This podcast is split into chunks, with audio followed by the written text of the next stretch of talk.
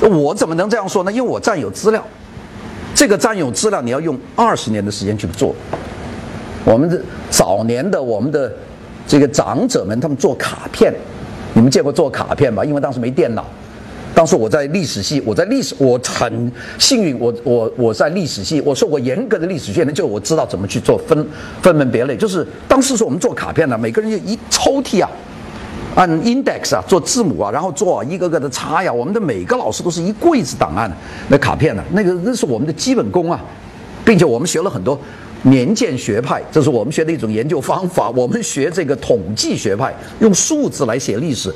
这我是我们都受过这个训练，所以我很感谢文革以后，我们居然受到这么严格的这个研究方法训练。所以后来我去搞设计史，我就觉得太容易了，因为我原来搞的是美国政治史，美国政治史要用量化和年鉴的方法去做很难呐，因为大量的书信电报，到做设计史都是东西，都是建筑。你好做，所以大家说你怎么这么厉害，写那么多书呢？就是我有一套方法，而我这套方法呢，是从仅仅研究精神的层面变成物质层面，我就觉得，所以我做设计史，我讲老实话，我真是觉得除了耗时间，真不难，呃，真不难。这个我后来看我黄仁宇啊，写这个黄河青山，你看过吧？万历十五年你们看过吧？黄仁宇的书你们得看，黄河青山啊，这些好书。黄仁宇是是在美国，在芝加哥大学读了历史学博士，然后在纽约州立大学教历史，教了很多年。他在明史上面有重大的突破，但是在美国，他别人不重视他。他的万历十五年在中国一发表，中国的明史界就做明史的拍砖都骂他，说你妈一个美国人，你做什么？但是现在来看，这个黄仁宇，他的书籍是真是好书啊。就是他有一套中国式的考证方法，又到西方学了芝加哥学派的完整的历史研究方法，再来做中国历史。他到最后，他觉得自己欠下太多，他是写了一本回忆录，就叫做《黄河青山》。黄先生在，他他去世，他说我死的时候，死了以后才能发表。他这个书就留下来了，写了很大一本书。这本书你们可以买到，网上可以买到。他。他是他九九年是零零年哦，二零零零年去世。去世以后，他交给他太太，他太太过了六个月去世，是个美国人。他太太把这本书的原稿寄到台湾，在台湾整理以后出了，现在中国出了那一本书。我觉得大家很值得一看，就是一个研究人的孤独的心态和历程。就你们做博士生，你们要知道做研究。我看到黄仁宇的书，我就流泪。就是想起我，我多少个晚上，就这种苦苦的去去做研究，在美国开个破车到处去看东西，就是那种东西都没人说。现在大家网上有些人在挑剔我、骂我的时候，就拍砖嘛，我们中国叫拍砖，我觉得字用的很好。啊妈的，你是什么东西？啪一下拍了，你去试试，你你挑剔一下，毕竟我还在不断的改进。其实黄仁宇比我更苦，因为他做明史啊。那他也得考证资料，他最后到费正清博物费正清中心嘛，叫哈佛大学，这世界上藏书最多的，就是中国书，在费正清中心查了很多明代的卷卷宗，写出的东西那真是好。所以我们说看明代历史，万历十五年，看一个历史学家的研究心理，就是黄河青山，就这这黄仁宇的书，这我觉得，我我我这很少很叹服的，呃。因为我我遇我见过的人呢，他总是有一个很大的一批群体在帮忙，就是他有个研究中心，像费正清，费正清是有一大堆人，但是有些人是很孤独的在做研究，最后他还真走出来了。当然，有些书你们就未必能够呃看得感动啊。现在研究中国文化大革命历史最好的一个是美国人，呃麦克法奎尔这本书叫《毛泽东的最后一个革命》。呃，台湾中流出版社是出的。那这本书是，我盖了。我是经历文革的人，我就知道，全世界研究文化大革命只有这本书，正费正清研究中心的，那就是一个美国人，再加一个美国人，两个人从六八年开始研究文化大革命，六八年文化革命才开始。后来我到费正清研究中心去看他们的红卫兵小报，连我编的那期他们都收了有，他们收了有六万种红卫兵小报，超过中国藏的所有的十倍。我就知道这种研究，别人的研究，并且它是扎扎实实的。所以我讲了这么大一堆东西，其实是跟大家讲，这个史料的收集和梳理是一个基本功。没有这个，你不要去妄谈研究，不要整天说，哎呀，语义学呀、符号学呀，这他妈扯淡。你没有足够史料，你语义个鬼呀！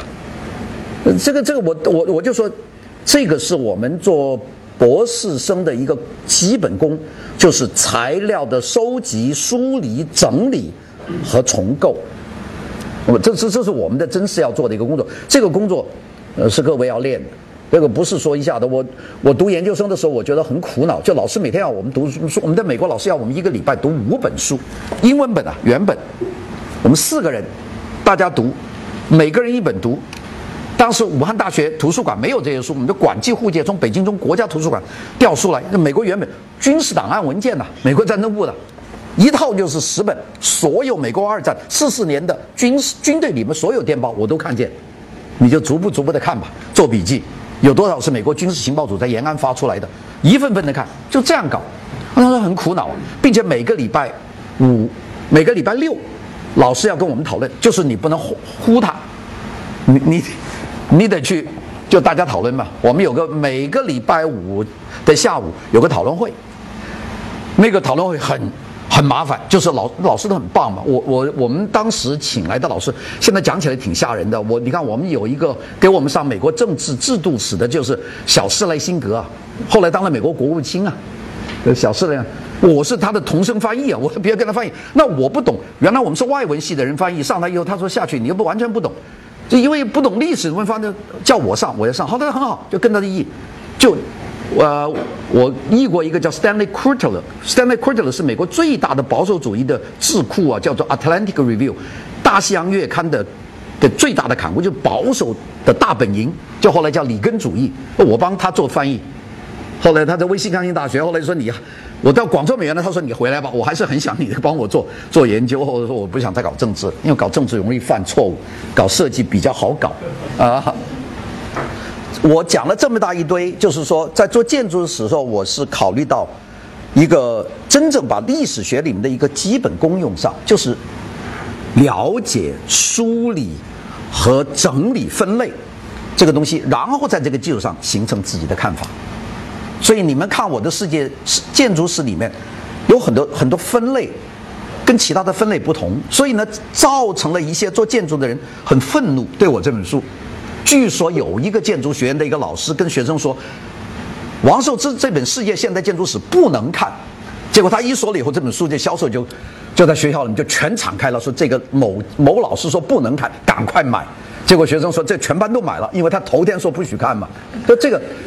这个东西其实他为什么他认为不能看呢？他就认为很多观点跟他熟悉的那种分类观点不同，而他所熟悉的恰恰就是七九年的那本书，就那个分类，那他肯定是不同了。那我说之所以说不同，我是建立在大量的研究和资料的梳理的基础上，我表达我的见解，并且我没有说这本书是权威的建筑史。你要不同意，你写一本呐。呃，就我我的道理很简单，你有你有种你写嘛。这个出版社反正多的是，但是从那本书出来以后就没出现过了。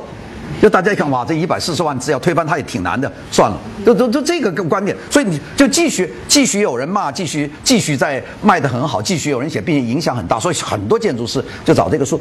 这个我觉得它的核心的基础是在于它占有资料的丰富的根比较深，并且呢，由于这么多年的反复的修改，它慢慢建立了一个它的构造体系。这个体系，你要推翻它，它不是很容易啊！我想第一点，所以这个是这个这个这个问题。所以我在这个谈这个事情呢，我有几个问题，我就想讲讲。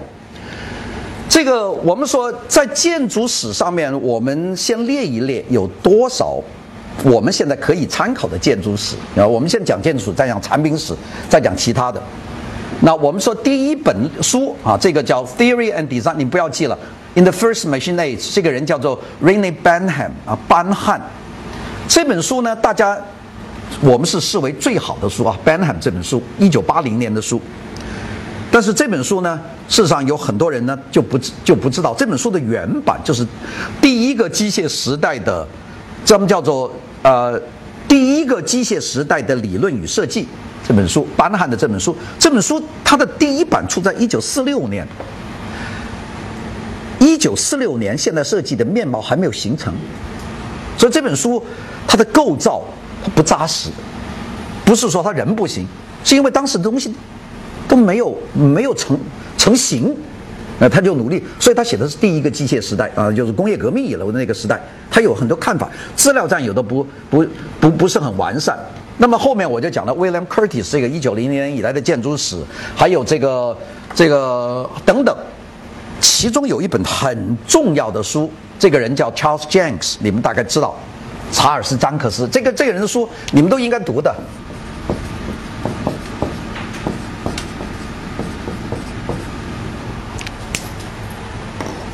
Charles Jenks 是一个。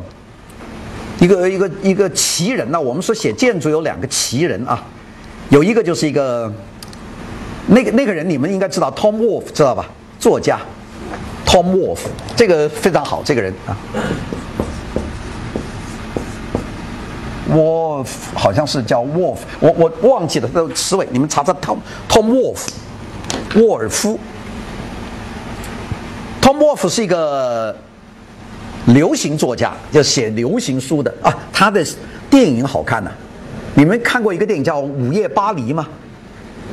啊，《午夜巴黎》，他就跟那个《午夜巴黎》的那个导演呐，这个关系非常好。他就他就写很多这种类型的东西。他其中最重要的一本跟建筑有关的书叫做《From Bauhaus to Our House》，从包豪斯到我们的房子。